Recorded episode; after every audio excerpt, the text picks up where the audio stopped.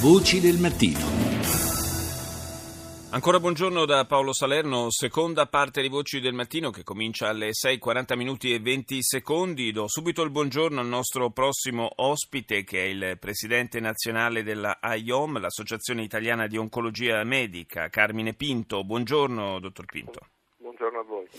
Dunque, eh, parliamo eh, naturalmente di, di, terapie oncologiche, di, di, di, cure, ma anche di prevenzione. sul fronte della prevenzione eh, c'è una campagna che vede la sua associazione in prima fila, che è quella per eh, disincentivare il consumo di sigarette. un dato che ho letto e mi ha veramente colpito è il fatto che eh, un po' in controtendenza rispetto a, a, quello che ci si potrebbe attendere, eh, il numero dei più giovani che eh, fumano, che decidono di cominciare a fumare, è addirittura in aumento nel nostro paese. Purtroppo sì, messaggio che noi abbiamo cercato di dare in questo periodo è che la migliore cura è cercare di non ammalarsi e purtroppo il fumo di sigarette e il tabagismo è ancora un'abitudine troppo frequente, soprattutto tra i giovani. Questo soprattutto nel sesso maschile, nelle donne si sta spostando l'età un pochino nelle età più avanzate. Il punto è che eh, abbiamo visto quando hanno inciso le campagne dal 2003, la legge che ha proibito l'utilizzo del fumo nei luoghi pubblici, che ha portato sicuramente a una riduzione del sesso maschile, ma meno nelle donne. Vediamo infatti che il tumore del polmone si riduce per incidenza e mortalità tra gli uomini, ma questo non avviene tra le donne.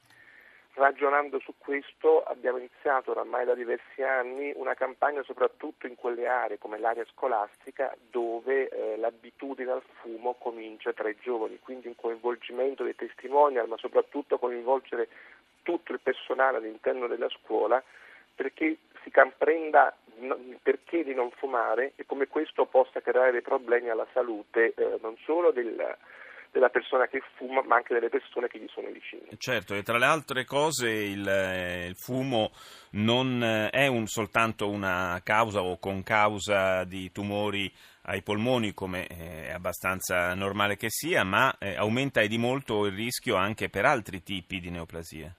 Sono diverse neoplasie correlate al fumo, ovviamente tumore, la conoscenza sul tumore del polmone l'abbiamo tra molti anni, ma per il tumore della vescica si ha lo stesso rapporto rosso-affetto come vediamo per il polmone, ma anche per il tumore del pancreas, dello stomaco, c'è una relazione con i tumori della mammella, con alcuni tumori gen- del, del sistema genitale. Il problema è che il fumo poi non dà soltanto tumori, ci sono tutte le malattie respiratorie e cardiovascolari, quindi è una problematica molto molto importante. Indubbiamente. Eh, in questi giorni, proprio in occasione della giornata del malato oncologico, eh, si è fatto un po' il, il punto sulla eh, la possibilità di accedere, di avere accesso alle cure più moderne per i malati di tumore e è venuto fuori una volta di più un quadro dell'Italia molto a macchia di leopardo, diciamo. Ma io se posso dare un primo messaggio, eh, l'Italia probabilmente è nell'Europa dei ricchi, nell'Europa delle cinque nazioni più importanti, il paese dove si cura meglio il cancro e dove si spende meno per la sanità. Abbiamo un rapporto di investimento in sanità al PIL che è il più basso a livello europeo, sì. ma abbiamo le migliori sopravvivenze a 5 anni per tutti i tumori migliori dell'Europa occidentale. E questo secondo me è un vanto del sistema sanitario del nostro paese. Però questo è un dato medio nazionale che non racconta tutta la, la verità del paese. Esiste ancora un problema legato ad alcune aree del paese, ci sono ancora problemi di, di migrazione e la nostra idea è che dobbiamo sempre di più lavorare sulle reti oncologiche regionali perché questo diventa lo strumento per dare il migliore assistenza soprattutto collegati ai volumi, alle professionalità, alle tecnologie, cioè dare il meglio utilizzando il meglio le risorse. Una cosa che ho visto eh, sottolineare proprio in occasione di questa giornata del malato oncologico e che mi sembra eh, davvero importante è la, la necessità di aumentare l'attenzione su quello che accade quando il, il malato supera la fase acuta eh, del, eh, dell'impatto del tumore, quindi diciamo vince la sua prima battaglia, ma eh, non si può dire eh, guarito fino a quando non ritorna a uno stato di salute complessiva eh, simile quantomeno a quello precedente alla malattia.